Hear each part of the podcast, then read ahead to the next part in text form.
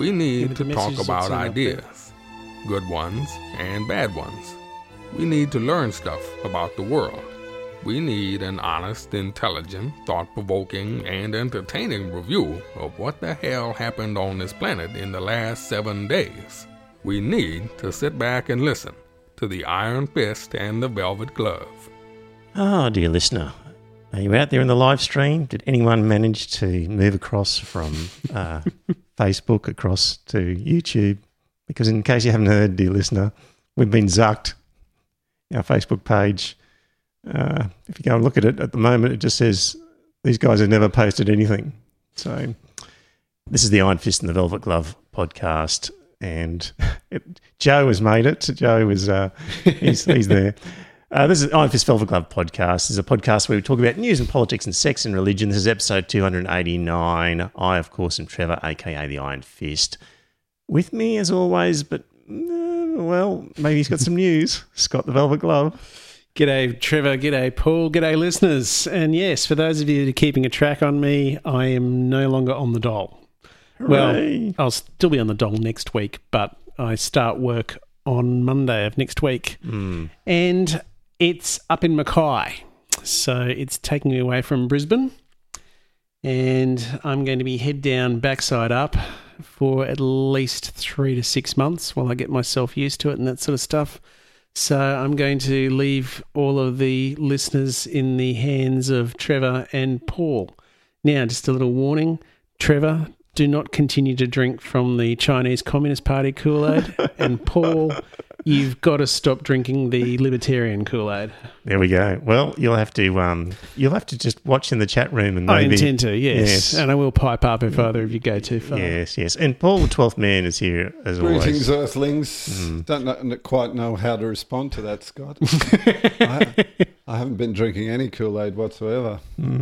Uh, Joe's not with us. Joe got a late call up that he uh, couldn't attend, so I'm manning the tech stuff at the same time. So it's just a bit old school on this occasion. So, so there we go. In the chat room, we've got Joe, Troy, and Don.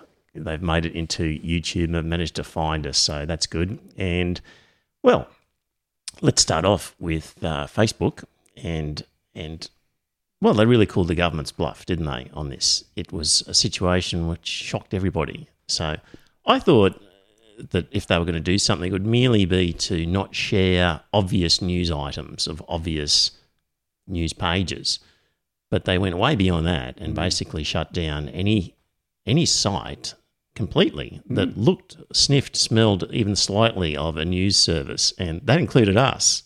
It also included some very strange groups uh, who- Well, on the Bureau of Meteorology got closed down. Any of the governments got closed down. It was ridiculous. Mm. Yeah. Yeah. I, I tried to post something from Spiked, as is my want. yes. Wouldn't post. Yes. And that's not an Australian news site. Um, It's well, British. Uh, well, the Australian spiked is. There's no Australian Spiked. uh, oh, sorry. You sorry. It was the British one, right? Yeah. Okay. It's totally Mm. British, Mm. but they wouldn't. It wouldn't let me post it. So Right. I thought that was interesting. So I checked with my my one of my friends who regularly uh, posts stuff on politics and.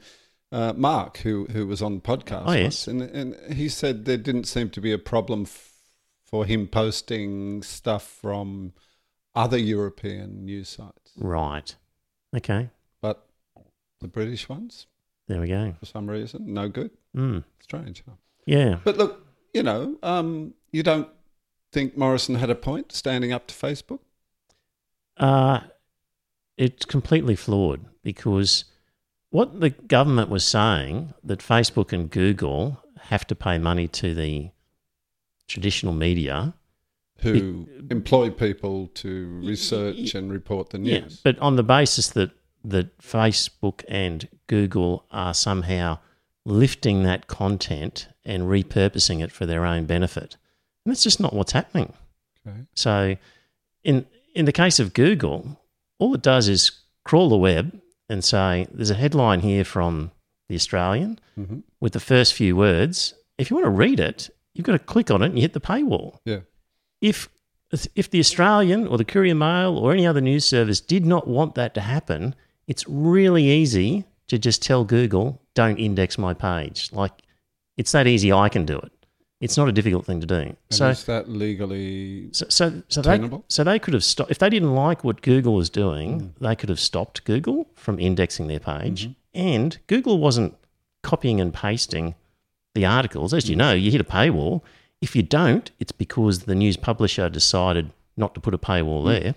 In the terms of Facebook, these organisations created their own Facebook pages to share this stuff. Mm.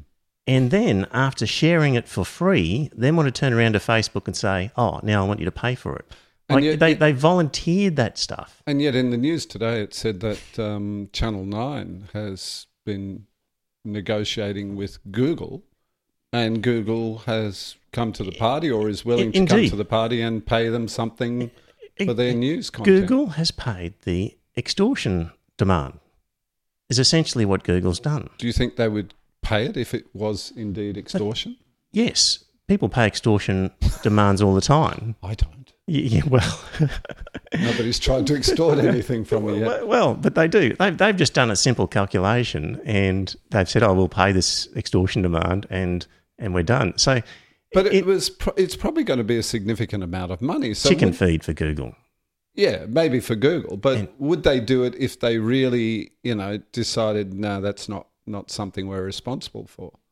Yes, if you feel as a PR exercise and as just, it's it's often just simpler to pay the extortion demand and and continue on. To stay in business, like the, you know, if you open you open a restaurant what- in in a town run by the mafia, and they show up at your door and say, well, you know, we expect this much money each month, and uh, we'll leave you alone. Yeah. By the time you've paid a bevy of um, a bevy of QCs and lawyers and, and all the rest of it, you might as well just have paid the extortion amount. That's, but you know, that's how I see it. So even though it's been a pain in the butt for me, in the sense that the page has been, um, you know, Disabled, disabled, Yeah. I I actually have some sympathy for Facebook, where they basically said to the government, "Oh, come on, this this is just a rort." So, what they should do, this is what the government should have done. The government should have said, "Guess what, Facebook and Google, you're paying a rate of tax now based on your revenue in this country. We don't care about your profit shifting, and uh, dear Australians, we're going to allocate." Some of that money to the ABC or to some journalistic enterprise or whatever. But basically, they should have said to them, "You're going to pay tax." That's what they should have done. Tax done. would be nice. Yeah, That's exactly what they should have done. mm, They should have taxed them. yeah. So, do you think the government is trying to extract tax by other means? No, no I don't think it's the just, government's. It's just pandering to Murdoch. this is exactly it. This is just Murdoch doesn't own Channel Nine. no. Well, Murdoch but- doesn't own but- Channel Nine, but Murdoch owns a significant number of Hmm. uh, news companies and that sort of stuff in Australia. Hmm. That he has been complaining and he's been bashing Morrison's ears about this for months. So, so as far as Murdoch goes, he says we want some money, and I guess you have to pay nine and seven and as well, but we want some. So, So, it's all about Murdoch. It yeah, certainly looks that way. yeah. And you've just It- got to look at it- what It's a happened. bit of a in- stretch, Trevor. It's Really. look, Who do you think just was got- complaining to the? gov- Do you think the government just came up with this on their own? Do you think they just sat around a table and went, "Oh, what's what's going on out there? Maybe we should start charging Google and Facebook." Do you think, So or do you think somebody don't- like Murdoch knocked on their door and said, "We're wanting some money"? You don't think You that don't- I think- any other news any other news publisher or business person who own, who's involved in that business in Australia had any interest in Did I say that? the government? Did I say that? You said Murdoch. Yeah, it's yeah, Murdoch, yeah. Murdoch, But this is where you turn things around, Paul. I Because turn things around. Yeah, because I said it's Murdoch who's responsible, and now you're saying, does that mean nobody else had any responsibility? Now Well, I just didn't, think but Paul, you placed too no, but much Paul- emphasis on Murdoch's hand in everything. But Paul, here's the thing: you, I say Murdoch's responsible, and to counter that, you say you mean nobody else was responsible at all. No, And what that's I mean not what I'm saying. What I mean is, you seem to th- only focus Mm. on Murdoch. You don't say that collective of news publishers Mm. in Australia, including Murdoch. You just, it's Murdoch. It's Murdoch. It- it- the others, it's Murdoch, and the others come along for the, ear. and the others come along for a free ride. He's the most powerful man in the world. I think he makes a hell of a lot more money from his other enterprises than he does from the Australian ones. These That's the problem. That is the problem. And that's why he's demanded. That's exactly why he's demanding this. That's exact. Thank you. No, but you just got to look what happened in Spain. Now, the Spanish government did something similar to this. They tried to get Google to pay for content, and they said no. Well, we're not going to we're not going to put it up on the website anymore. Mm-hmm. And what actually happened was the biggest publisher in Spain and that sort of stuff said, well, you know, that's no problem at all. So what they found was that their sales went up because people could no longer get the news online. So they were buying more printed paper and that type It of ended up working out quite well for mainstream. It did, media. Yeah. So, uh, hey, there's lots of people in the chat room. Good on you for making it across to YouTube. Well done. So, um, so um, just I uh, think that everyone that's gone over here to YouTube should stay with YouTube so we can tell Mark. Yeah. Mark Zuckerberg to go and get zucked. Yeah. um, let's see. Now, of course, the news came out just today that they managed to cut a deal with Facebook, and apparently the pages will be reinstated. And details of the deal have not yet been released. But according to the shovel, um, Facebook now owns Tasmania. But, uh, you know, we're yet to see whether that's the case.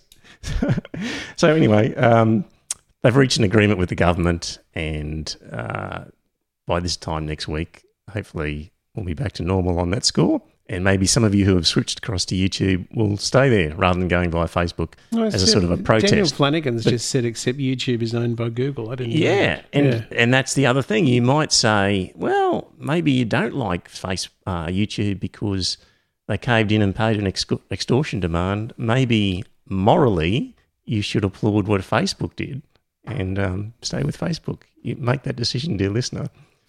what would you do given the choice, Paul? Would you be would you be watching via YouTube, Google, or via Facebook? Do you know, I, I, I just wish that we had more alternative platforms, really. I think it's, you know, face, Facebook obviously was, you know, was the first of a kind and it caught on and it became very popular. And I, I enjoy Facebook, I have to say. But um, I think it's a little bit, um, gives, gives one company far too much uh, power and influence, doesn't it, when it is a, ve- almost a monopoly. Mm. That is one of the problems with our technological environment is we've got a lot of big monopolies, oligopolies operating. Mm. Exactly. That makes me think that the Yanks might be onto something where they're talking about using antitrust to break them up. Mm. Yeah, indeed. Yep. Mm. Um, just why was it such a broad net? Why did they close so many sites, which included NGOs and local government pages and literary journals and the Bureau of Meteorology? Apparently, in this bargaining code, uh, it defines news as issues or events that are relevant in engaging Australians in public debate and in informing democratic decision making, or current issues or events of public significance for Australians at a local, regional, or national level sort of specifically didn't have to be done by a journalist. So, a very broad description given by the government in an attempt to extract money. And so that's why Facebook made it a very broad brush when it started disabling platforms or started disabling pages. Anyway, that was an interesting event. Uh, Scott, Yes. Brittany Higgins, um, young lady who was sexually assaulted in Parliament House. That's been all of the talk. Did you have any thoughts on that one at all? Well, I think ScoMo has really cocked up.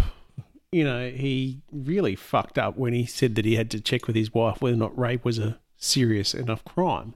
Mm. You know, and Sounds like you're putting words into his mouth now, Scott. Okay, fair enough. ScoMo really fucked up when he said I've that. got the quote there for you, Scott. okay, Right there. Jenny and I spoke last night. She said to me, "You have to think about this as a far. This as a father first.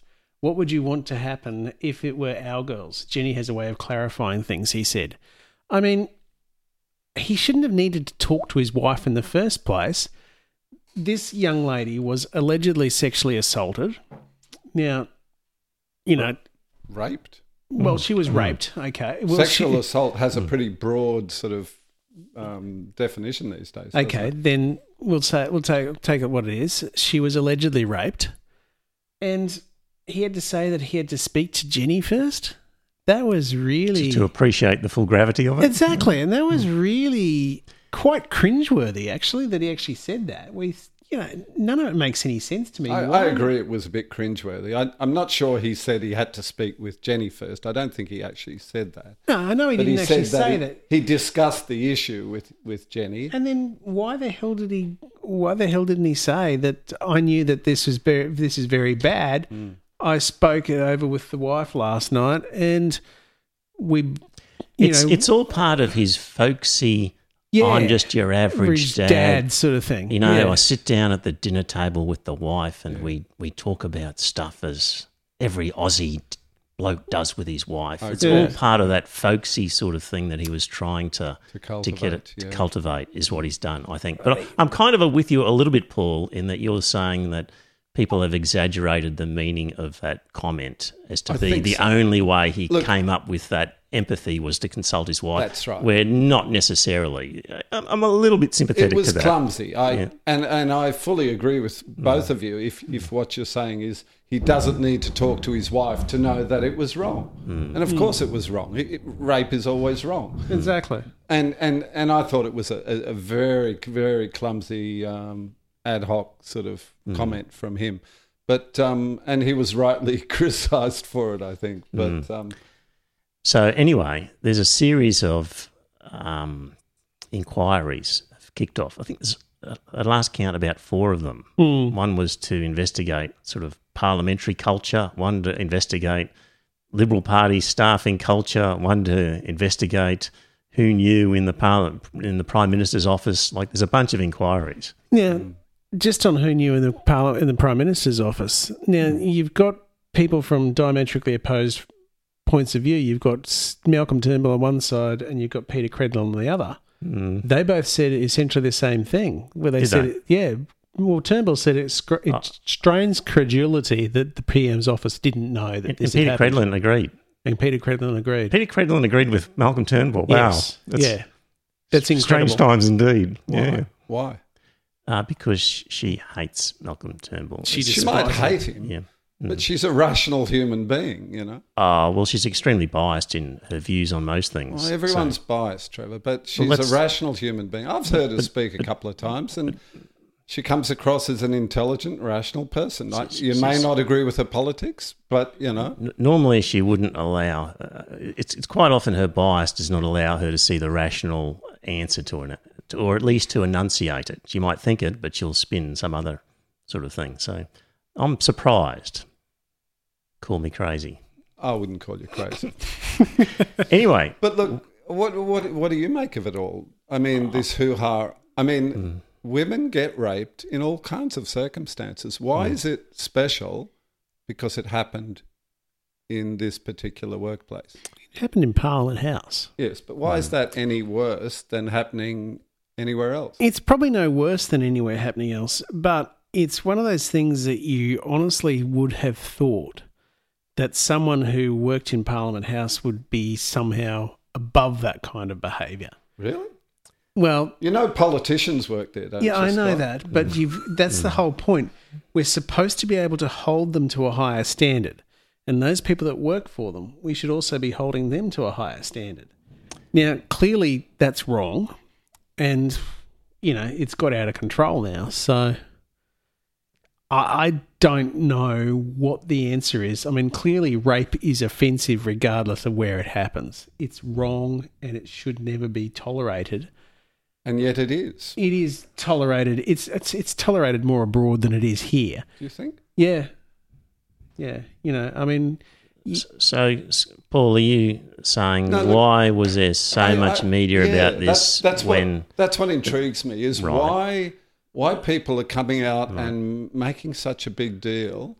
I mean, clearly the woman is you know, and, and it's a crime. It's a, it was a criminal offence according to her description. Okay, so there there could have been a rape down at the local accountant's office last week, and Yeah. we didn't pay any attention to that. Is Well, that what you're sort of It, saying? it wouldn't be in the news in Yeah. the same way. but and you're saying Why? that, but hang on, isn't it just self evident that when a leader of our country is questioned as to how much he knew about what had gone on and whether there's a cover up because they're trying to protect the office, that that's more relevant to us and we have more interest? Doesn't that, as a matter of human nature, make sense that Maybe. we'd be more interested in that Maybe. because this is the guy we end up voting for, whereas the accountant down the road or whatever we don't know from a bar. Yeah, so look, I, I don't think it's such a stretch of. But listen, I listened to a podcast uh, last weekend uh, with Ayaan Hirsi Ali, Mm. as you, you all know who she is. And she was she wasn't talking about this obviously. She was talking about the situation in uh, the United Kingdom where she said basically middle class or you know relatively well-to-do women in society are obsessed with protecting the rights of women in the middle classes or in high positions, you know, like breaking the glass ceiling, getting more women into boardrooms, getting more women into politics. Okay. And she said, and they totally ignore all the poor, uh, probably women who don't have access to, to the news, uh, often uh, migrant women, she said, who are r- routinely or regularly or much more often than we'd like to think of sexually abused by their partners, by their families. She's talking about child marriage, The lower classes are ignored. The, the child marriage, female genital feminism problems of the lower class are ignored. assault, yeah, Right. Mm. particularly by migrant groups, she said.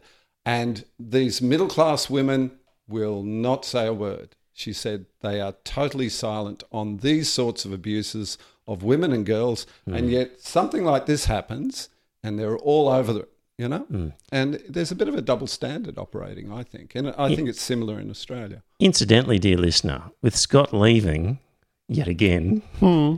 we're in the market for another podcaster here, and it has to be a female so that we get a female perspective on on issues and just a different color and flavor. At the moment, um, I feel like we're we're somebody painting a canvas and they're not allowed to use the color yellow or something like that. Like we're just, I'd like to have another voice. So.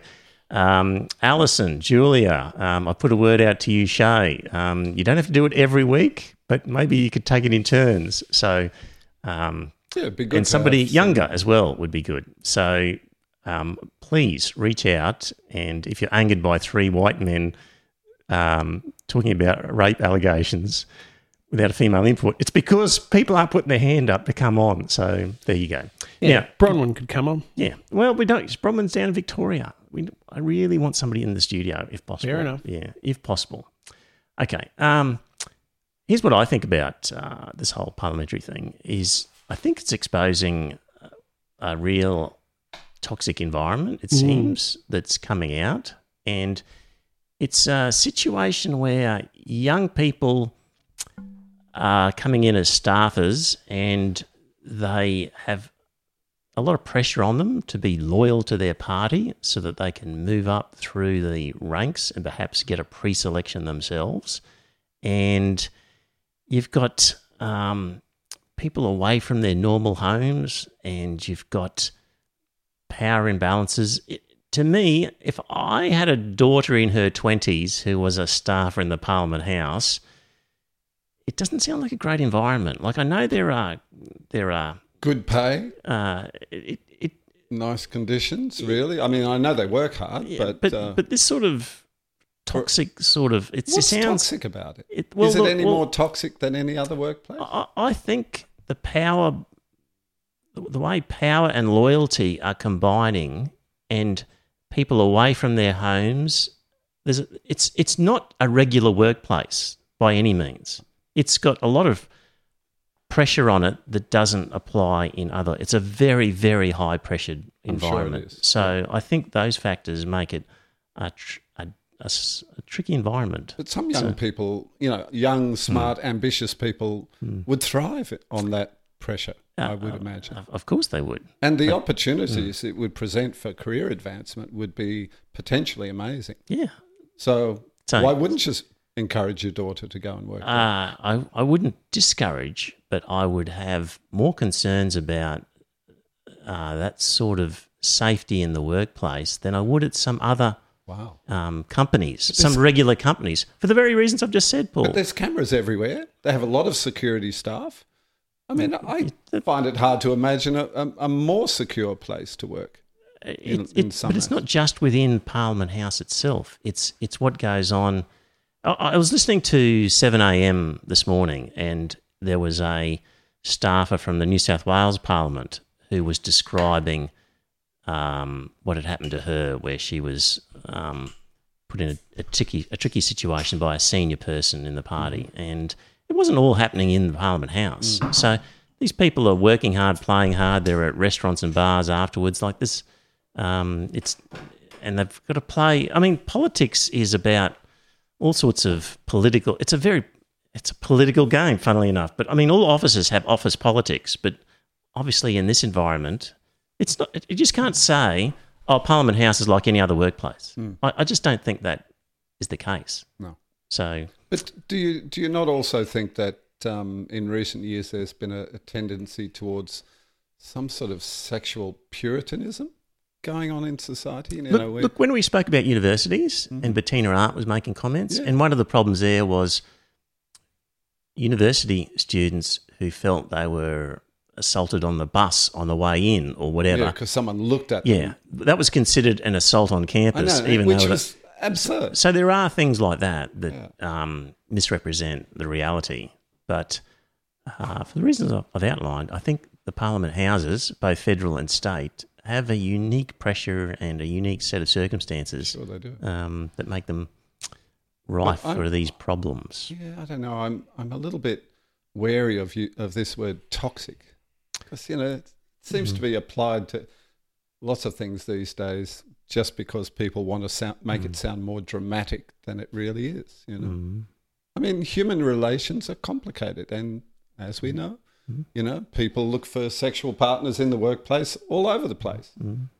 So, an environment that's perhaps, as I've described, if you accept what my description of it as being different to a normal work environment, uh, highly charged rather than toxic. Would you pref- Absolutely, would you but prefer some that? people would really thrive on Of that course they energy. would. You know, of course, they would. But, um, Don't you think that, um, considering what we know about that, uh, I've lost it, but that particular case. well, not yeah, that particular case, it really does raise questions about it. Now, I remember the whole thing that you're talking about at seven a.m. this morning. That was a very good interview. mm, Um, now, you had a situation there that this young girl was pushed down on the bed and that sort of stuff. I don't believe she was actually raped.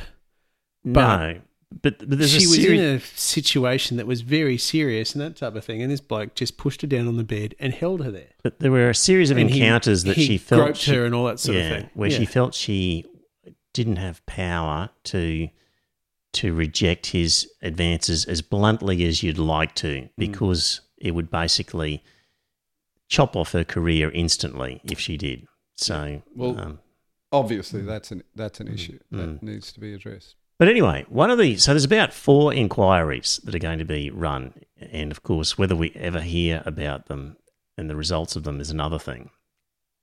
One of them, uh, Mr. Morrison announced Western Australian Liberal MP Celia Hammond would investigate how to improve the coalition's standards and practices around workplace bullying and assault. Did you hear about that one? I did hear something about that, but Okay. um, I've been rather busy the last couple No of days. so you might you might be asking yourself, who is Western Australian Liberal MP Celia Hammond, who's been put in charge of this? And um, she's a former Notre Dame University chief who Ah, once that's right. I remember hearing about this. who once refused to describe herself as a feminist because she claimed the movement had become pro-abortion, anti-men, anti-tradition, and anti-family. Um, and she's quoted as saying, "I have never known a single woman who has been able to have a premarital, casual sexual encounter, or that sort of relationship, who hasn't actually, whether they acknowledge or knew it at the time, not been searching for something more." She said, "What they're being sold is a pup." Now, this is the person who's been put in charge of coalition's standards and practices around workplace. So what Bullying she's and going to assault. say, so what she's going to say is that um, no, women has got to keep their legs closed. That's all. You know, She's going to come out with a very Catholic response. to this. absolutely. She sounds a bit Catholic, doesn't Mm. Yeah, she? she is. Yeah. So anyway, just to put someone like that in charge of this sort of thing, um, one should be surprised, but I'm not. Just Uh, briefly, Daniel Flanagan said that that Mm. girl on seven a.m. she passed out and woke up with to him having sex with her. That's sexual assault. You can't give consent when you're unconscious. Okay, I didn't realise that. Mm. The, Anyway. the one we're talking about? Yeah. Uh, no, this is the one on 7am, which was a New South Wales Parliament. Oh, I, I, Yeah. am not aware. I of recommend 7am podcast. Dear It is listener. very It goes good. for about 20 minutes. Yeah. And um, who's the guy who's often reporting on there? Um, I can't remember. yeah, it's pretty good. Yeah. I'd recommend that podcast. And it's on at 7 a.m. Well, uh, It tends I to come know. up at around about four o'clock in the morning or thereabouts. Mm. But it's um It's about 20 minutes. Yeah. And it's usually pretty good. 7 Recommend Okay. that. Um, just briefly, in Texas, they've had massive um, weather event there, freezing conditions in a state that doesn't normally get it. Hence, the pipes and whatever are not built for winter conditions and have basically burst. Mm. And a lot of the power supply has also failed mm, and people have been huddled in the cold without water, without running water, and having a pretty tough time. And Ted Cruz took his family to Cancun. He's the, he's the senator of Yeah. Texas. Yeah. And um, I saw this line that Well, said, it's not that far from Texas either. That's right. And it's Just warm. across the Gulf. Yeah. And um, I saw this line that said, uh, Ted Cruz became the first Hispanic person to flee the USA to Mexico to ensure his family can access basic needs like food and electricity and for protection from ice. Yeah, it's funny. Yeah, that was good. Yeah. But you're Um, not going to you- mention why they the power system in Texas failed? Uh, I haven't investigated it fully, but it's a. Will you tell me why, Paul? Do you? I don't know all the details, Mm-hmm. but but I did read that they uh, they they have quite a lot of windmills, um, wind turbines attached to their power grid now, and um, they stopped working. I'm Are you so saying that's sure the reason that- why failed windmills? Because is that is that, That what you're saying? is what they said. They said So- gas gas lines burst, as you said, Mm. and the wind turbines stopped working because they weren't built for freezing conditions. And and you're saying it was the wind tur- wind turbines failing that cost that caused the Texas crisis. It was a and very, nothing and nothing else, Paul, significant factor. and nothing else. Oh, come It- on, and it was the major one. It was a significant factor. Whereas if they'd had, It, it was the major factor. I, I don't know the major, it was a significant factor. Right. Okay. Mm. So let's be clear. These uh, wonderful new I, I so-called renewable technologies do have weaknesses. But Paul, Yeah, if a but- traditional technology, but Paul, if a traditional technology failed, hmm would you take back all of that? What do you mean a traditional technology? Well, um, a, a, a, a gas-fired power station, if it failed in the cold, would you take back what you just said? Did it? uh, Well, a, a gas pipe burst, I believe, is what so, happened. but if isn't a traditional power generating come on, source failed look, in this winter condition, would you? I'm just pointing you- out the reality that all these people who are putting all their hope in wind turbines and solar power panels are, you know, No, no, no. investing in something that is not as great as they No, like but, to but, think. but what you've said is that it failed because renewables failed in the winter conditions. they did. But are you also saying that traditional power generation did not fail in Well, these winter conditions? Apparently, one. Is that uh, what you're saying? What I'm saying is the wind turbines were useless in those conditions because they weren't and- built for those icy conditions. and no, and traditional power was all good. no, it wasn't because apparently a nuclear power plant also had a problem. Oh, did it? Yes. Oh, However, I would uh, I'd be very so- surprised if a coal-fired power plant wouldn't operate in freezing conditions. think- what do you think? I think the major problem was the I'd be very surprised. I, I, I, I think the major problem was the network wasn't up to that, and the network failed. So the electricity that came from nuclear or gas or anything like that, or even wind turbines, it wasn't right. my understanding is that uh, Texas has a privatized power system, Mm-hmm. and that there's therefore no incentive for the private suppliers to have the sort of overcapacity and winterized supply because it's all private enterprise. So you can't provide the cheapest rate if you have built in a winterized system. So which costs that's- more. that's- and that's- apparently, they could have built in some sort of, Hmm. Uh, what would you say, some sort of extra Hmm. durability in the Hmm. in the wind turbines to to better But- withstand the icy conditions. Paul, and, Paul I. I don't accept that it was the wind turbines failing accept- that caused it. So I'd like to see an article, and in fact, I'll look it up, and Good. and we'll see what the real story was. Yeah. So, um, I've no doubt the wind turbines did fail because of the freezing conditions. Yes. because they would have built them. They would have built them mm. for Texas, which never mm. gets snow. yep. So But does uh, Texas never get snow? I'm not sure about that. well, it doesn't get snow very regularly, and it certainly doesn't get this level of snow. It, It was a freak weather event. It was for a sure. freak weather event. Yeah. Uh, uh, yeah. So, Paul, if for example power lines failed, mm-hmm. so it's impossible to Power transmit. lines? Yes, Do they fail in freezing conditions? if they're if if they are covered in ice or break because of snow, I don't know, but because they're frozen, The transformers? Power, no, I don't. I don't think that affects Paul, power power transmission. does it? if if the power I don't know, if, but I'm- I'm if the power transmission system failed, which means no matter how you're generating the electricity, you can't transmit it because it's the lines themselves have failed. But why would the lines fail in freezing conditions? They're just metal wires. Right, but there are presumably substations in between that have to operate. So, I would have thought that mm. these days, you know, they've been building such Right. things for a very long time now. ah, that so they power lines.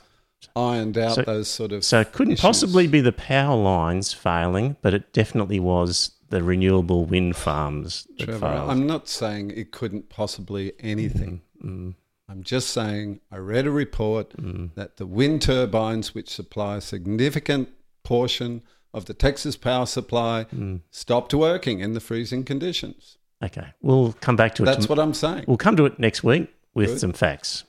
That'll be interesting. Ted Cruz might be back from. Actually, he is back from Mexico because he uh, got in so much trouble. Yeah. Tennis. We like our tennis. Love tennis. Scott, you're not that keen. but Paul and I love our tennis. I'll play it, but I'm not really that keen on watching any sort of sport, to be honest. Mm. Um, at the ceremony for Djokovic. It was interesting, wasn't it? Mm. Were you watching it? I, I didn't watch the ceremony, no, because they're Oh. normally so terrible. Yeah, that why would you watch and it? Boring. I Yeah, agree. you And I, I, I often turn them off, Yes. but just because it was the men's single, and I did watch the women's singles final presentation a little bit uh, as well. But the men's, you know, it's it's it's kind of interesting. It's the culmination of the whole two weeks, and yeah, I for some reason I didn't just switch it off and I continued watching. Yeah, Did they welcome the traditional owners of the land at the beginning of the ceremony? I don't think they did, did they? I don't. No, I I don't I don't know. recall. I didn't know. notice it. Mm.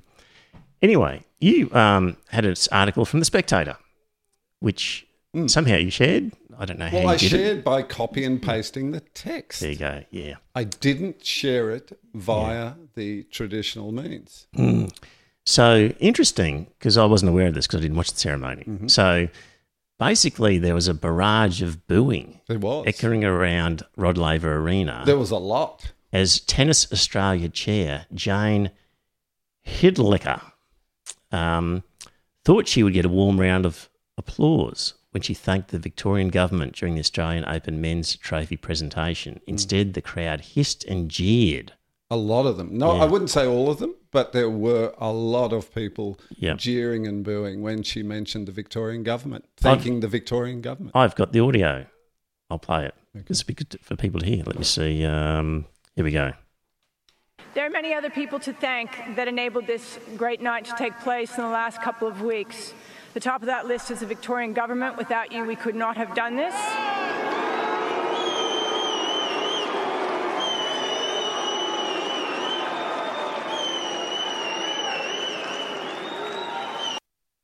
It's an angry crowd. At least some of them. Mm. I, I, I wouldn't say the whole crowd, but there was quite a few. Mm. So, uh, in this article from The Spectator, it says, well, there you go. That was just an angry crowd pissed at having been locked up, who was basically saying, we're, ha- we're not having any of this. And um, That's an interpretation, obviously. yeah, that's his interpretation. And the other, um, the other time that there was booing in this was when she mentioned the vaccines are coming. Mm. So I'll play this as I'll play this as well. Here we go. Um, so Now, both players, both players and, frankly, all of the players over the course of the last three weeks have been playing under exceptional circumstances. In fact, the last 12 months have been exceptional circumstances for everybody around the world. It's been a time of heartfelt uh, challenge, it's been a time of deep loss and extraordinary sacrifice for everyone. And with vaccinations on the way, rolling out in many countries around the world, it's now a time for optimism and hope for the future.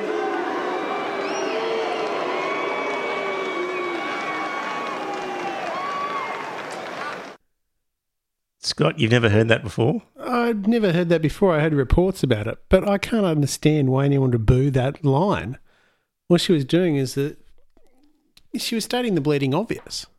We've been through a lot, and good news: vaccinations are on the way. and- Exactly. And, I thought there was amazing and, amount of people booing vaccines arriving. I thought it was interesting too. yeah, It doesn't make any sense. Well, I, I, I, the anti-vax movement is big. I don't think that the, they are next necessarily anti-vaxxers, to be honest.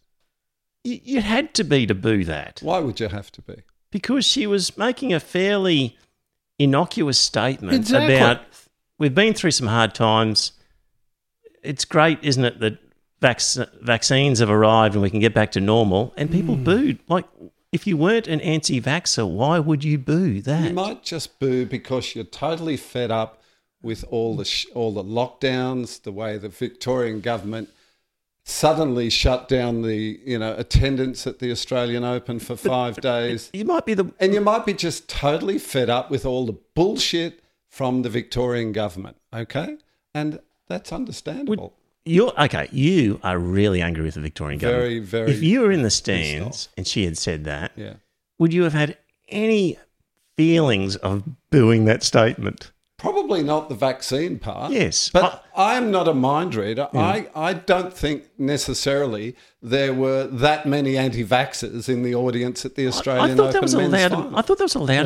there, were, there were more people booing. no, no, the, was the, more before. no, the the vaccines had a larger booing Victorian than the. Victorian government. No, it I, I didn't. disagree. I Yeah. think the Victorian government. What do you think, had Scott? More I thought the vaccine got more booze than what the Victorian government did. Yeah, yeah. Okay. Anyway, Daniel Flanagan said, "Remember that was a Djokovic game. He admitted he's he is an admitted COVID vaccine skeptic. His fans may be as well." There's that. That's true. Well, that's a possibility. Hmm. That's true. But then people who turn up at a final are more or less tennis tragics. It sort of, you know, if you get a ticket, you get a ticket, and you, you don't know who's going to necessarily be in the was final. a pretty so- rowdy crowd, though, I have to say. Right. D- d- you watched the match, didn't you? Most of it. And there were a few times when uh, people were jeering, uh, even ju- when Medvedev was trying to serve, there were people still whistling, and and he had one once or twice stopped his serve and sort of looked around and sort of said, you know, give me a fucking break, you guys. You know, I'm trying to serve here. Um, and they sh- and and the and the umpire many many times said, "Thank you, thank you. Right. Please don't please don't make any sounds during you know Yes. the, the match while they're playing and while they're mm. serving. Mm. And had to say it repeatedly because mm. there were some people who sounded a bit rowdy. But look I, I don't know. I really don't know why people would boo at the vax. I, my feeling is that they were just booing because it was another thing related to the victorian government who whom they've had a gutful. And i I would have thought vaccines is, is nothing to do with the Victorian government. It's it's just an achievement of, of, of humanity that we've rustled up a vaccine in 12 months. And, Well, there is a link. And if you were really angry with the government, it would be, yeah, thank God we've got this vaccine and we'll be mm. over this. I just but the government is involved if- in No matter how angry you are with the Victorian government, if a vaccine is coming, it would be hooray! Now we won't have to put up with this nonsense anymore. I just But you're speaking rationally after the event, you know. These people were there, you know, they're all excited, you know, they've been watching the match and then, you know, somebody said something about the Victorian government. Oh, mm. fuck the Victorian government. Boo, mm. boo, boo, you know. Mm. Okay, so it's quite normal, I think, for um, at rugby league grand final presentations, for example, when if the a politician should be brave enough to get on stage, Sometimes they get and booed, the MC don't exactly. It's perfectly normal please welcome the Premier of New South Wales, uh, Gladys Berejiklian, to to present the Yeah. the trophy. Of course, there's going to be boos, and so I'm not in the least surprised about the booing of of um, you know the Victorian government in that situation. That's just par for the course. I just think that the, Really? the yeah, But I've been watching is this for years, and I don't remember Right. any prior occasion maybe not when so the much in Victorian government was mm. thanked for putting on the event, mm. you know, or for their assistance, and the mm. crowd booed. I've never heard that before. yeah, but I think this was an exceptional time. but you'd agree in sporting events, rugby league in particular, oh yeah, Um, there's a famous incident where Gough Whitlam was invited by his Senate colleague and then president of the Queensland Rugby League, Ron McAuliffe, to kick off the 1974 grand final. And this happened at a low spot in his government's fortunes, uh, 1974. As he and McAuliffe walked to the centre of the ground, they were greeted by a torrent of abuse and beer cans, which continued throughout the ceremony. 1974. Mm. McAuliffe, Whitlam remonstrated on the way back to the pavilion. Don't you ever again invite me to a place where you're so unpopular. One of the great Gough Whitlam lines. I thought he said I, I've I've heard a similar story that he, apparently he he leaned to somewhere or other when he was getting booed and he said, "Comrade, why do these people hate you so much?" It was, it was that. It's the same event. Yeah, yeah. Different wording. Yeah. So, um, oh, I also wanted to say, you know, the other week when we were talking about uh, approval ratings, and it was like 80% of people were basically, do you support what the government has done? Same in thing's its happening COVID in Western Australia in now. its COVID response. Yep. And I said, you know, um, how do you feel that maybe 80% of people disagree with you? What I forgot to mention at the time was the other 20%, some of those may actually have been unhappy with the government because they didn't go hard enough.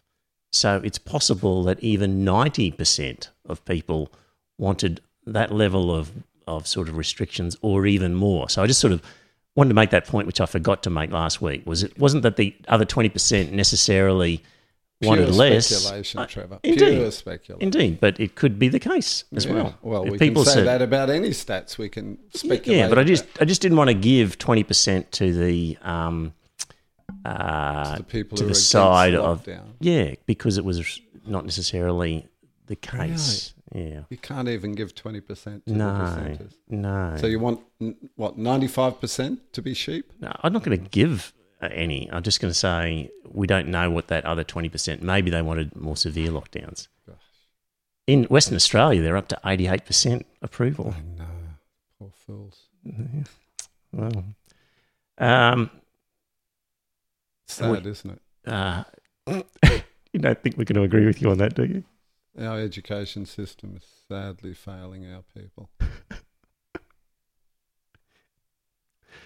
Um, did you see the anti-vax um, demonstrations?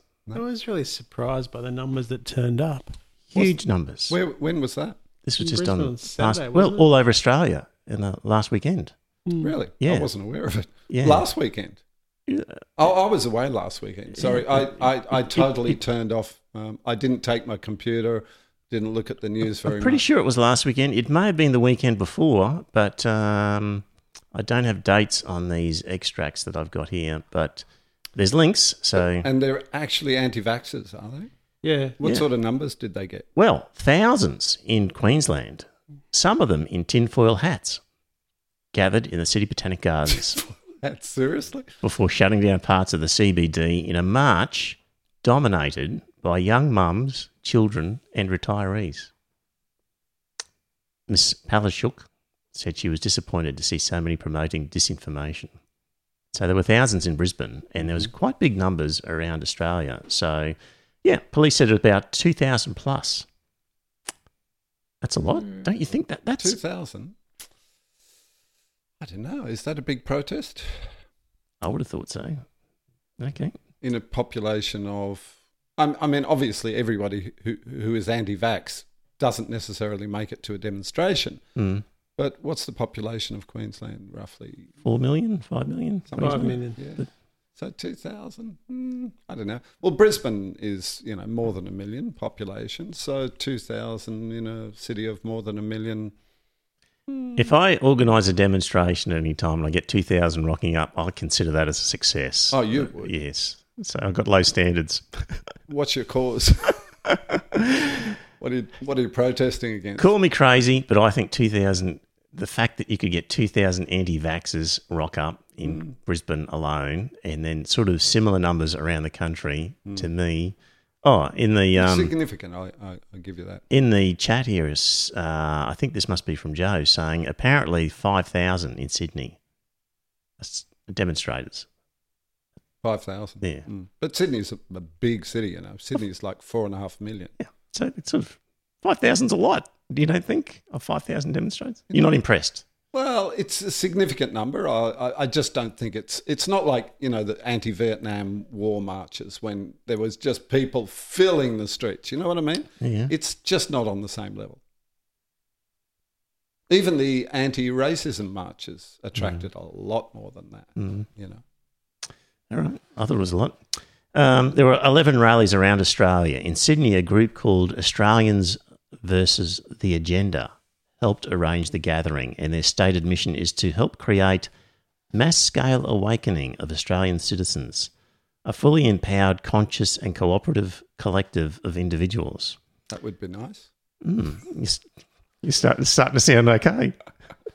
The rally in Sydney was attended by people with signs such as coronavirus is a scam and vaccines kill. Oh, The convergence of many online conspiracies was evident in the signs and views held, people held against vaccines, 5G, lockdowns, government, and Bill Gates. Bill Gates. And if that wasn't colourful enough, former celebrity chef Pete Evans was the star Oh, attraction was in Sydney. there? taking to the stage mid afternoon without shoes to speak about his political aspirations with ex One Nation Senator Rod Culleton's micro party. Evans excited the crowd with a speech offering self determination. Quote, No one is coming to save you except you. Probably should have directed that to that 12% in Western Australia. I don't have the answers, Evans, who was booted from Instagram for spreading falsehoods about COVID 19 this week, told the crowd, quote, I will speak the truth. Well, it's my truth. Everyone has their own truth, he said. There we go. He's Um, a moron, isn't he? mm, yeah, mix of older people, young families with children, um, who held signs that either rejected science or promoted independent thought, such as "Let me learn to think for myself." There we go.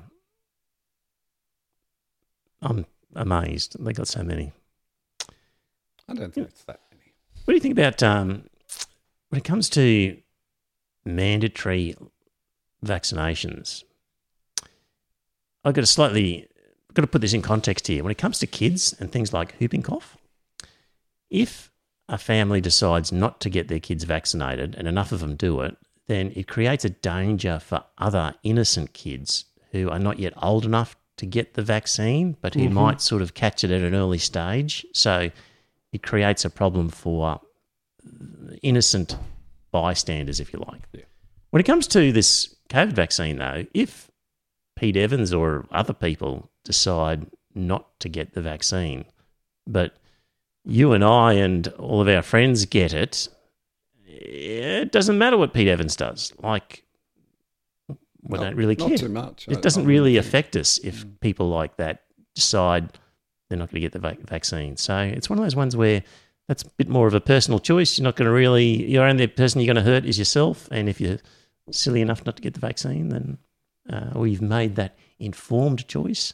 Paul, are you going to get the vaccine? I'm not rushing out to get it. Right.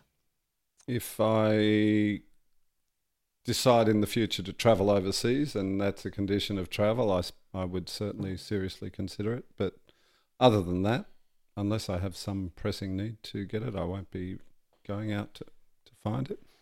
I've never had a, an influenza vaccination in my life, Right. and I don't get the flu. Mm. I don't know why, but I just seem to have a good immunity to influenza. Mm. In the chat room, I think it must be Joe who's manning our chat room, says more unvaccinated people equal more chances for mutations, which render our vaccine useless. Mm, there's there's that argument. Mutates anyway, though. I'm still uh, anyway. That's that's an argument, but um, Scott, you'll get the vaccine. I'll get the vaccine as soon as I'm able. Mm, Yeah. So will I. Anyone in the chat room not going to get the vaccine? Let us know. um, what else have we got here? Uh, you know, there's a very quick shutdowns we're having these days, Mm. and there's like seven, sort of half a dozen cases, and governments are having these sort of Half quick a dozen. One in, Yeah. in Brisbane. or having these quick uh, sort of shutdowns for five days or whatever, emergency quick shutdowns. And people say that was just too extreme. Absolutely. Should do more like what Sydney would do, which, mm, well, actually, Sydney closed the northern beaches there when it. Did they close? the Well, I Northern mean, they had a Beaches? shutdown, if you like. They stopped. They did cafes a lot, and lot of businesses testing, and- yeah, and they. They basically had a shutdown in the northern beaches. But people were still allowed, able physically to move in and out of that, those districts. I think. I don't think they were. I thought you were locked in those districts. If you grow, if you if you were living there, you had to stay there. I believe. Mm. I don't know. That'd be Yeah. worth checking. Anyway, a shutdown. Did they have? I mean, A shutdown is a how spectrum. many police you would need to close off every single street out of those areas. It's a huge area, the North Sydney Northern Beaches. And there are Mm. many road sort of entry and exit po- exit points to the district. But on that basis, Queensland didn't have a shutdown because you could just walk over the Tweed border whenever you felt like it as well. So Well, I know that I had to get a permit Yeah. to re-enter Queensland when I left the state briefly a few weeks ago. just so just because it's potentially porous doesn't mean. No, I mean, but- a shutdown is a there's a spectrum of No, things. but there are a lot. There are a lot fewer roads they have to close across the border, actually. Mm.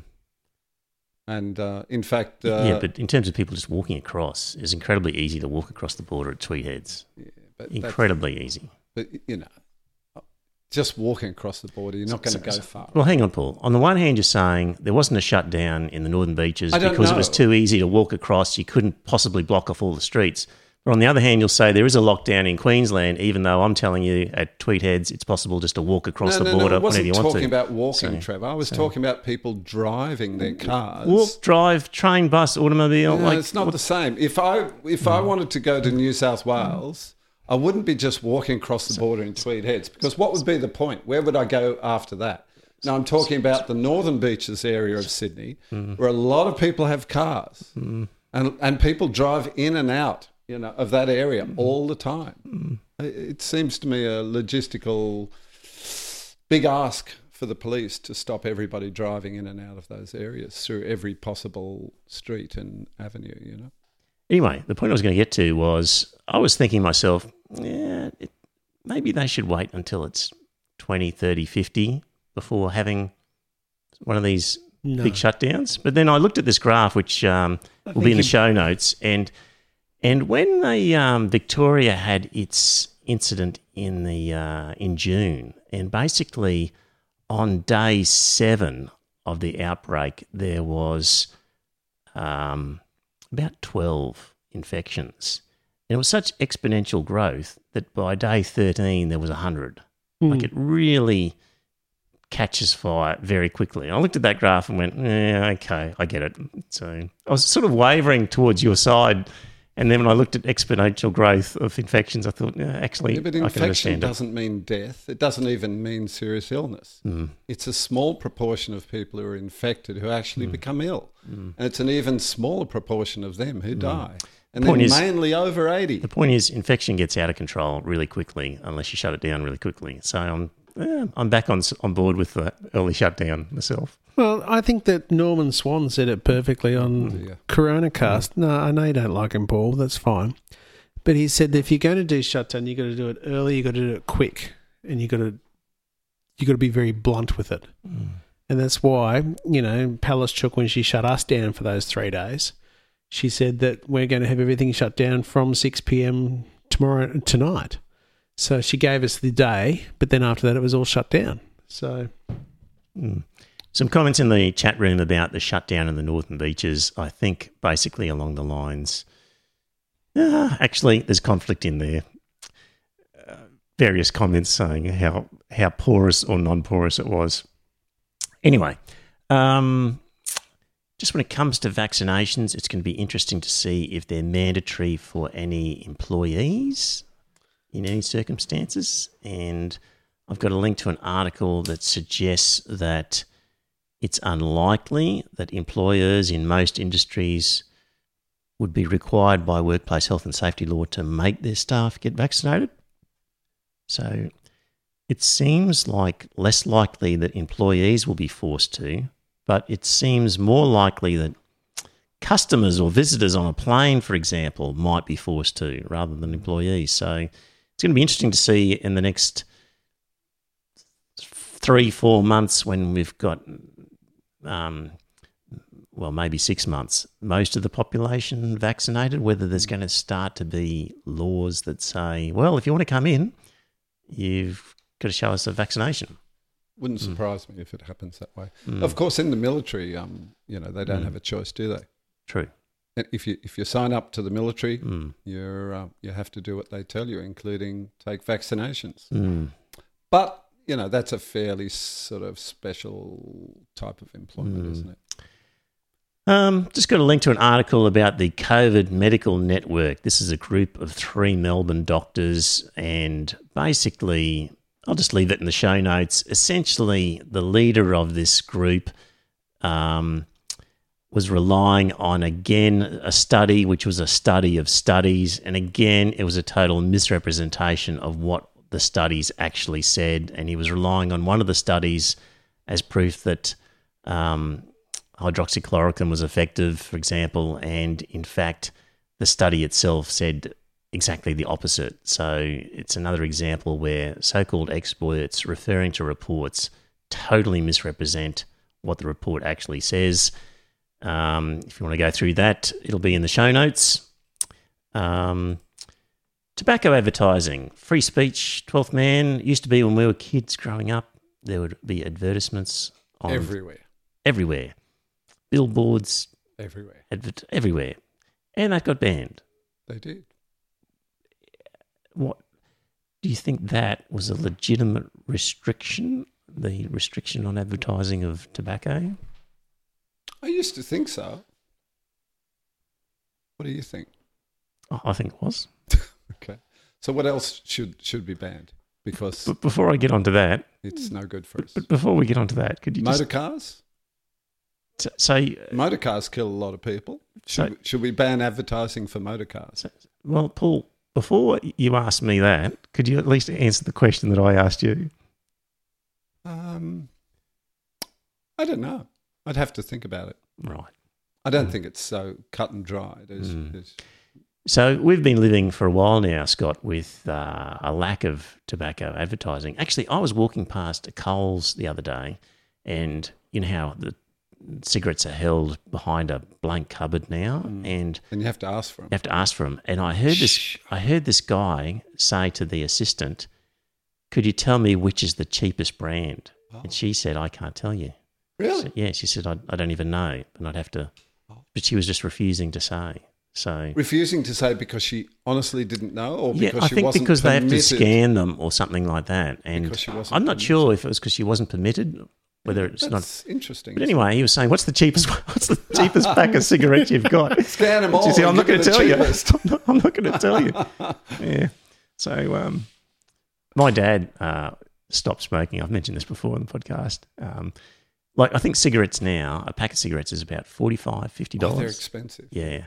My dad stopped when I was about 12, which would have been. Uh, so that was about 1976. And he stopped when cigarette, a pack of cigarettes hit a dollar. Oh. He said, a dollar a packet? That's, That's outrageous. ridiculous. Went cold turkey. Never bought him. Never bought him again. Yeah, so, good for him. Yeah. So we've been living, Scott, with, for a while now without tobacco advertising. But what's happening now is these uh, TikTok influencers and people like that are starting to promote – nicotine pouches and other sort of variations on cigarettes, and it's starting to have some effect. It appears especially overseas. So Is that nicotine vaping? Is it? um, th- there's these pouches. So It's oral, is it? yeah, it just seems to be. Uh, you put these flavored nicotine pouches in. I'll just read a little bit here. Um, flashing an ice white smile for her 50,000 followers on TikTok. TikTok. A fresh faced young woman pops a flavored nicotine pouch in her mouth as one of Pakistan's most popular love songs plays in the background. That conjures up images. It does. Uh, more than 3,000 miles away in Sweden, another social media starlet lip syncs for the camera to a different pop tune. The same little pouches made by British American Tobacco appear in shot. And British American Tobacco has embarked on a $1 billion campaign that harnesses the popular appeal of social media influencers, pop stars, and sporting events. So I just see that as a worrying trend, but I don't know that there's much we can do about it. It's a legal substance, isn't it? Uh, it, of course, it's legal. So what's the problem? Uh, I see it as a worrying trend because not all legal substances are good for people. Sugar, for example. So, indeed, sugar and soft drinks uh, can be really bad for people. Yeah. They certainly can be. yeah. So the trend of people scoffing four liters of of uh, soft drink uh, every day uh, worries me. I used to be a high school teacher, and I can tell you, uh, some of the some of the kids used to carry around, you know, a, a two or three liter bottle of Coke in their hand around the school all day, basically.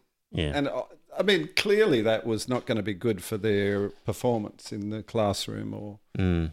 maybe on the sporting field might have helped them. But um, Yeah. So, so I see it as a worrying trend that influencers are promoting nicotine yeah, but you know, patches um, because it's a legal product, but I see it as a worrying trend. It may be a worrying trend, but don't you think you reach a point where you, you say, well, what else is the government going to tell us we can't we can't have or we can't hear about or we can't advertise? You know what I mean? So- little by little, I- I don't think there's much- I- I don't think we should be- freedom of choice. I don't know that we can do anything about this. Is ultimately where I stand on this a- because it just sounds impossible to regulate this. It's a legal substance. Um, but I'm still very happy that advertising of cigarettes on mainstream media is illegal, Hmm. even though it is a legal substance. So, what do you think about the uh, decriminalisation, in fact, legalisation of hemp? Good idea. But that could be harm, harmful for people too, couldn't it? Could be. But you don't have a problem with it. Uh, I don't want it advertised on mainstream TV. Okay, but you're happy with So- it being legalised? Yeah. Yeah. Mm. Okay. Mm. What do you think, Scott? I tend to agree with Trevor. I don't want it. I don't want the advertising, but I'm quite happy to have it legal. Mm. So, what's the problem with the advertising specifically? Well, the advertising is a. The advertising is telling people to go out and use the product. And I don't believe you should be telling people to use the product because the product is popular enough already without any advertising. But that You could say that about Coke. Beer. Yeah, we, yeah, you- Beer yeah. is plenty popular Mm. enough, but we don't ban beer advertising. Well, it wouldn't worry me if we did. Mm. Really, I- you'd be up for a ban on beer advertising? It really wouldn't worry me if we did. Right, right. now he's going too Right. far. No, because I already know what I like and that sort of stuff, so I don't need to. I don't need to hear any more about it. What about young drinkers who haven't sampled all the brands mm. that you've Oh had? Jesus, mm. Paul! They've drunk a hell of a lot more than I have. They can understand everything, but mm. they, you know, it's. I- I don't think you should go as far as having plain packaging for beer and that sort of stuff. But it really wouldn't worry me if we That actually banned. come. If we actually banned. If we banned advertising of grog, it wouldn't worry me. Can you imagine plain plain bottles, just plain brown bottles? Exactly, You can't you even wouldn't- see the colour of the beer. You only know there's something fizzy inside. and you wouldn't know what you're buying. It would be a pain in the ass. Mm. That's why I think that they, you know, I don't have a problem with them still selling them in their in their art in their favorite colors and that sort of stuff, and keep the names on it. For cigarette? beer. Oh, for beer, right? Okay. Now, cigarettes, I think, are a different story. Right. Now, cigarettes are the only product in the world that, if used if used to manufacture specifications, will kill you. My understanding on, on why they banned cigarette advertising was because it was targeted at young people, at basically children and teenagers Mm. to create new customers. Mm. Whereas old smokers knew what they liked and would just, you know, buy, buy the usual brand or they might switch brands. Yep. But the advertising was specifically a danger to young, uh, easily influenced people. Absolutely. That would make So sense. would that also apply to not apply to beer? It, it's a it, it of course that applies to beer, but the question is the relative danger of the two products. So the argument is that a little bit of beer and a little bit of sugar uh, can be okay, but a little bit of um, You can't. a little sm- bit of uh, carcinogenic tobacco smoke um, with a highly addictive nicotine component is is never going to be okay. And It's- yet, I believe, and I don't know the exact percentage, but drink driving is implicated in a very significant number of road fatalities, isn't it? So alcohol, we know, is mm-hmm. implicated in, in those kinds of deaths. We know, and, mm-hmm. and tobacco, obviously, in lung cancer. But Yeah, but uh, like I said earlier, tobacco is the only product that if you mm. use if you use it the way the manufacturer tells you to, it will mm. kill you. not mm. always. Well, Every smoker doesn't get lung cancer. Actually, No, James. James makes a uh, point here. Alcohol advertising is restricted as to when and where you can place your ads. There you go. Yeah, I think that's that's right, isn't it? Mm. Anyway, uh, that's interesting with TikTok and these nicotine pouches, and who knows where that's going to end up. so it's sort of like a flavored gum, is it that you suck on? Is it? Sounds like it. It's- yeah, I don't know exactly. I haven't tried them. Maybe we should try some on the podcast. no, thanks. It's we could sample it for the listeners. Maybe we could get some chewing tobacco them some and, and spit into a spittoon. It took me long enough to give up smoking. I do not want to mess with that drug again. Mm. Uh, I've never been addicted to that one myself. Yeah. And and what brand did you use to? Did you have a particular brand, Scott? uh, Marlboro Gold was where I finished. I, s- And, and, I started off on. Um, I wonder if we're allowed to discuss this. I guess I, don't know. I started off on. I started off on Benson Hedges Blue, extra mild they were called.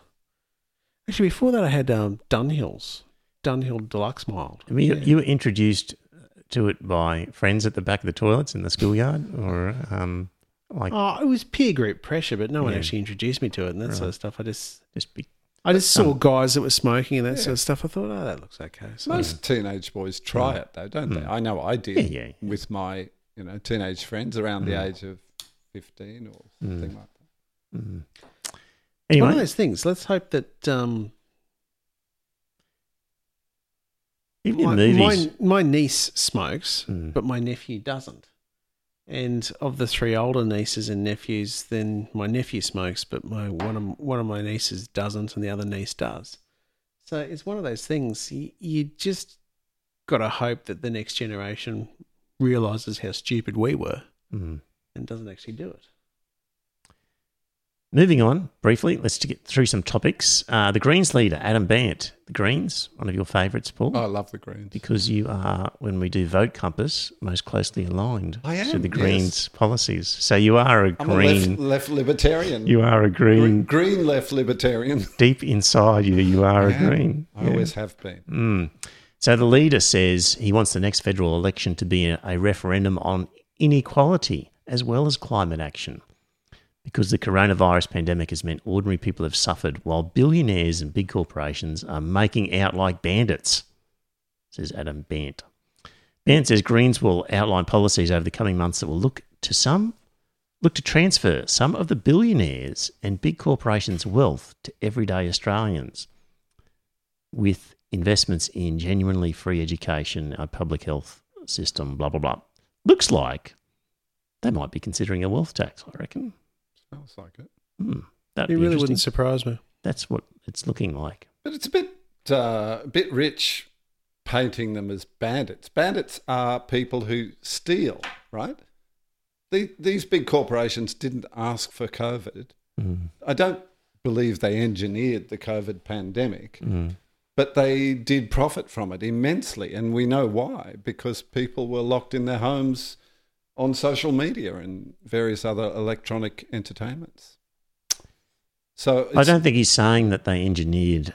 no, but he COVID to- calls them bandits. That's Mm. a, that's a bit uh, you know a little bit below the belt. I think Mm. they profited enormously. We know that, Mm. but they didn't set out to.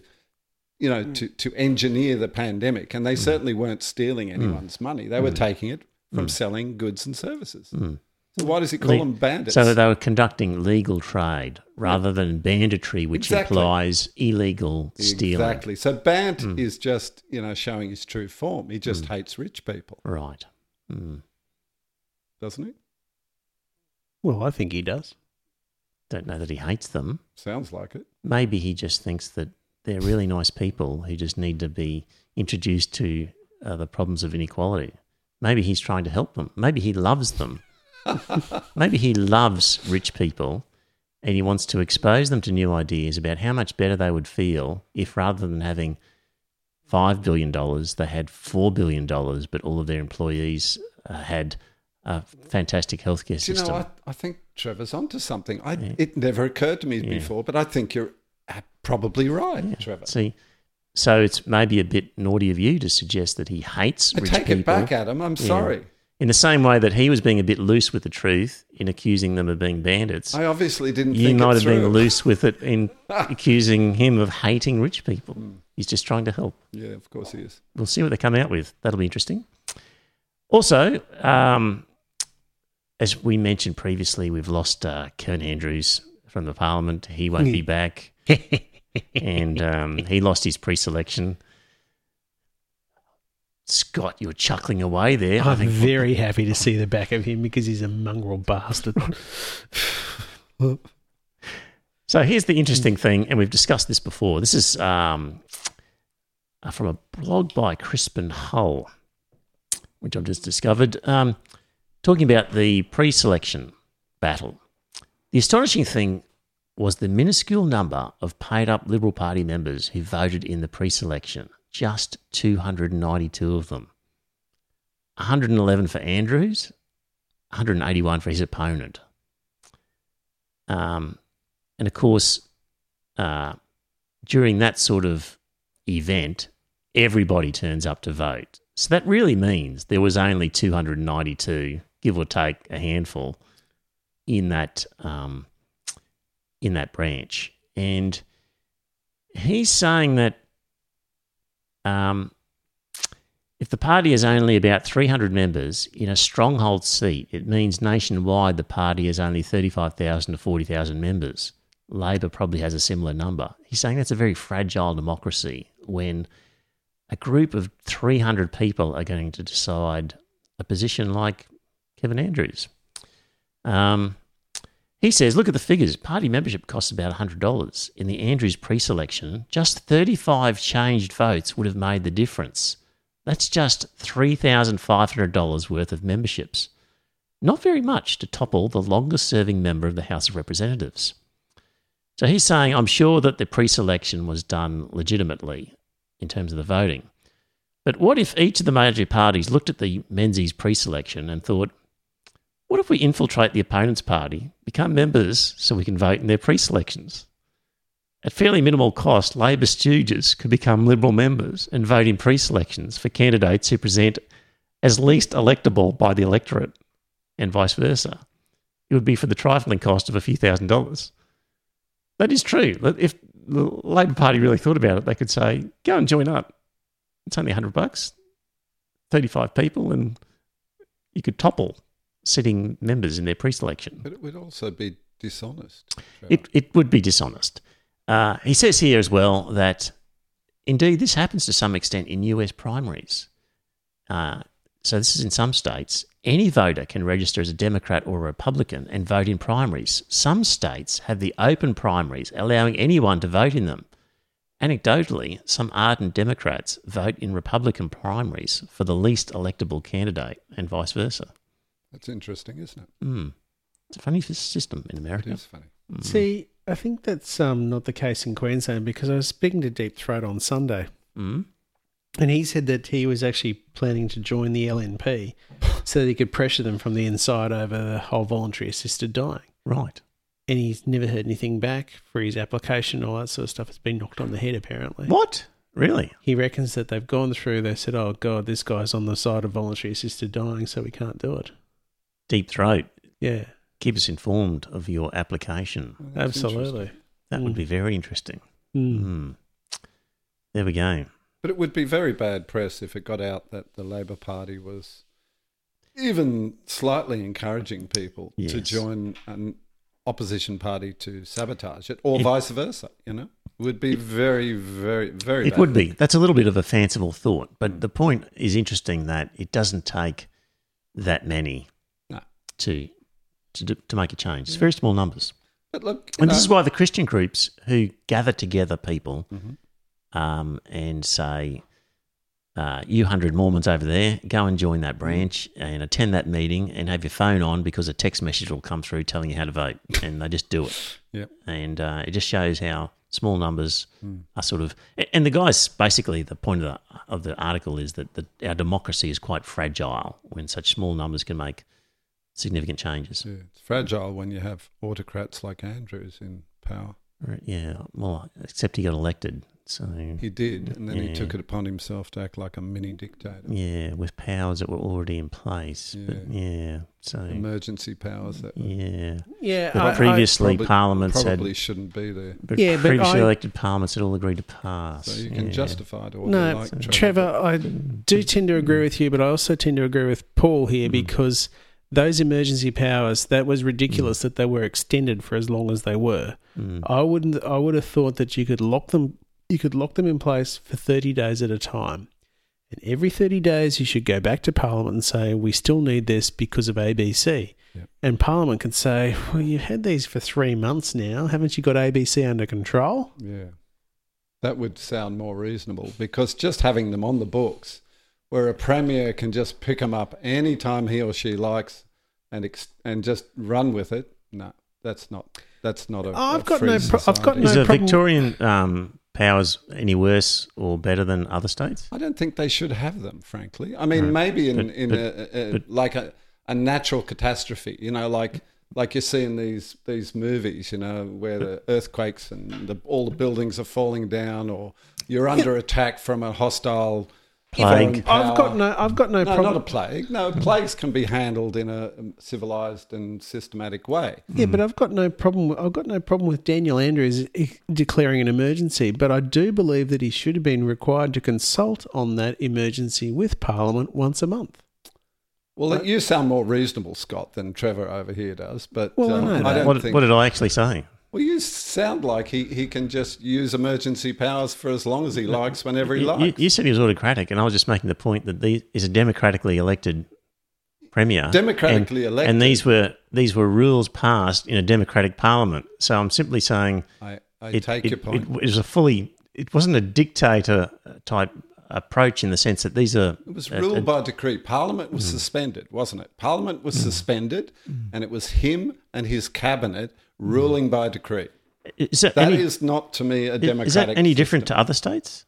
I don't know whether it is or isn't. So why are you picking on him? like that. I'm Why- not just picking on Andrews, Well, but I think you are uh, all right. Well, he's he's a standout example. I'll I'll put it that way. Because he was worse than the others. yes, His, his well, use of Palaszczuk, Palaszczuk was his, certainly his use of emergency giving him a powers was worse. contest. His use of emergency powers was worse. The, the system in. Victoria is is, outrageous. is worse than other states. he allowed the Black Lives Matter protest to proceed unmolested. There were thousands and thousands of people in so the did street. Palaszczuk. And then So did Berejiklian. a, a you know, a few dozen dissenters who were dissenting against lockdown showed up Mm. on the streets. He sent the fucking riot squad to beat them up. But can we you know? just just I get mean, back to the emergency powers? I'm just curious. Is the The emergency powers Are- are they- badly in- abused by Andrews and Palaszczuk if she has them. was he any worse than any other than the other premiers in his use of emergency powers? Was was he abusing them more than any other yes, I, th- I believe he was. in, in that he wasn't reviewing them as frequently as other premiers were? The example I gave. He sent the riot squad mm. to round the up example you gave, a few dozen dissenters, a few dozen, But the example and you, allowed thousands of Black Lives Matters protesters to, to march down the streets Yeah, unmolested. but but if that's your example, Palaszczuk and Berejiklian and other premiers also allowed Black Lives Matters. So I'm just trying to get to the my, my question here, Paul, is is the Victorian government Protest is a democratic right. Yeah, but I'm I'm questioning whether the Victorian government's use of emergency powers was any worse yes, or I better. just gave you the example. But, but, but, I, but the example you gave was Black Lives Matter, and I pointed out to you that that happened in every state, so it's not a very good I know. example. But did any other state government send their riot squad to, to, to, to beat up on you know a few dozen dissenters in the street? Uh, So that so I'm asking, is that it? Is is it's the riot squad issue? Is and that not it? only that, but the way he and probably the other premiers Mm-hmm. Uh, mischaracterized and deliberately, you know, defamed anybody who had a different opinion. So he wasn't different to other premiers because you've already Oh, said was, that. he was the worst. He was you, a but you- standout. You, just said worst. other premiers. He was a standout worst example of According- that abuse of democ- democratic power. Basically, because of because Of the, the- way he the- acted and his arrogance and his you know insistence that he was right and anybody who disagreed must be a, a crank or a, a fool and other premiers weren't doing that. well they were yeah Palaszczuk was So there's doing no it point. the Western any worse than any of the others? he's I- I don't see he's his- the worst of a bad bunch Right. okay the worst of a bad bunch Berejiklian softened a bit in the mm. last few months. She, she started to sound more reasonable and more mm. nuanced in her approach. Not Andrews. Lock them down. Lock them mm. all down. He locked down the whole Victorian state for a few cases found in Melbourne. So did The whole state. yeah, yeah. The people out in the regions weren't weren't affected. They weren't testing positive, and yet they had to follow the same damn rules just because Andrews thought that was best. I mm-hmm. mean, give me a break. Mm-hmm. What a- what an And, and other premiers didn't do that. They did it, yes, and it wasn't mm. good. But he was the standout. All right. What happened in South Australia? Did they lock down the whole of South Australia, or was it just Adelaide? I think they just locked down Adelaide. Right. Hmm. Right. There we go. There we go. Well, we're coming up to an hour and a half, and we should say farewell to Scott. He's off far north Queensland. Yes. Leaving Yeah, I'm us again. north. Hmm. Hope you get good internet. Yeah, the internet up there won't be too bad. Hmm. You might have to wait and see, but um, You'll have NBN anyway in, I'll have in the NBN. city of Mackay. yeah, for sure. Hmm. Yeah. Right. You, you can beam in. Exactly. Yeah. Well, Well, I'm not. I'm not female, so I can't. Uh, I can't replace myself because I'm not female. well, it's, Scott, you'd be welcome at any time if you just. You've if you, never been if, female. If you're in the chat room and you're listening and watching, and you're just going, "Oh my god," Yeah. we'll just, you've got an open invitation to zoom in at any moment, Scott, and vent. No worries. And I'll have to. do. I'll have to. Uh, I'll have to. You'll have to keep me on um, Zoom invites, then, won't you? Yes, have to organise that. All right. Well, dear listener, I don't know how many were in the chat room. It's hard to know the numbers, but it seemed like it was relatively active. Good on you. Hmm. Next week, I suspect Facebook Facebook will be back up, but we'll see. And uh, and we'll be on the uh, hunt for uh, somebody else to come in and help fill in the seat here and chip in with stuff. So we want a, a woman, right? I do. Yes. Can it be Hmm. any woman? Any kind of woman? Or does it have to be a. Preferably younger as well. Somebody what I be- mean is, you know, a, a, a woman is a Hmm. little bit indeterminate these days. Right.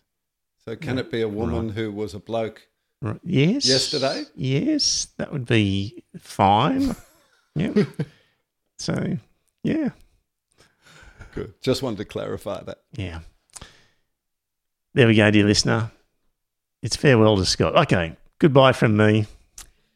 And thank you very much for tuning in, everyone. I've enjoyed my time with the podcast, and I will be back at some stage in the future. Not sure how often, but I'll be back. Isn't there a- an expression in a European language where it's, you know, goodbye but not goodbye forever? Adieu or something? You know, the sound of music? Uh, I don't know what that Goodbye, farewell, auf Wiedersehen, and good night. Yeah. that's it. You Yeah. remember it well. Mm. Okay. But anyway, we'll we'll see you presently, Scott. Yeah, well, I'll be back down once a month and that sort of stuff. But uh, yeah, and you won't keep me away from the drinks session when we have that. So Right. Very good. Okay. Hope right. it all goes well for you, Scott. thank you very much, Paul. All right. Bye, everyone. Good night, all. Bye now. Bye, everyone. Congratulations, Trevor, on five years of fine podcasting. Like a good communion wine, your podcasts get better with every year. Sadly, your iron fist has lost its velvet glove. Dear listener, don't be seduced by Trevor's dulcet tones or seemingly reasonable arguments. When it comes to Trevor, remind yourself of the wise words of Brian's mother. He's not the Messiah, he's just a very naughty boy. Well, dear listener, did you enjoy that episode of the podcast? If you did, I've got a favour to ask. Uh, first up, tell some friends, let them know about the podcast. You'll be discussing something at some time, and you might be repeating something I've said. And when you're talking to your friends, say, Hey, I heard this on this podcast, and it's worth listening to. And maybe pick an episode that you think's a good one and direct them to it. Like grab their phone and go to their podcast app and search for Iron Fist Velvet Glove and subscribe on their behalf on their phone and uh, and just put the word out. The other thing is you could become a patron and support the show. So if you go to our website, you'll see a link to Patreon, and there are some different options for subscribing and paying per episode. And really, the amount that you pay depends on what you get from the podcast. So there's different levels ranging from a dollar fifty Australian to I think ten dollars and various ones in between. It's really what do you think it's worth? Is it worth a cup of coffee? Uh, is it worth more than that, less than that? Whatever you get out of it, because not everybody gets the same. Maybe you don't listen to the whole thing. Maybe you never talk about it with people. Maybe you really couldn't care less half the time whether the podcast is there. It just it'll be different for everybody. So if you get a lot out of the podcast, contribute a bit more. If you don't get much, contribute less. But in any event, you can subscribe there. If you don't like the idea of a regular subscription, the website has a link to a PayPal donation. So you could just do a one off donation every now and again. So there you go. It'd be good to uh, spread the word, get a few more listeners, and that way, look, if we ended up getting more listeners and more money, we could do maybe a second episode or more special episodes, provide some more content. So it's up to you. If you think it's worthwhile, let people know. Thanks.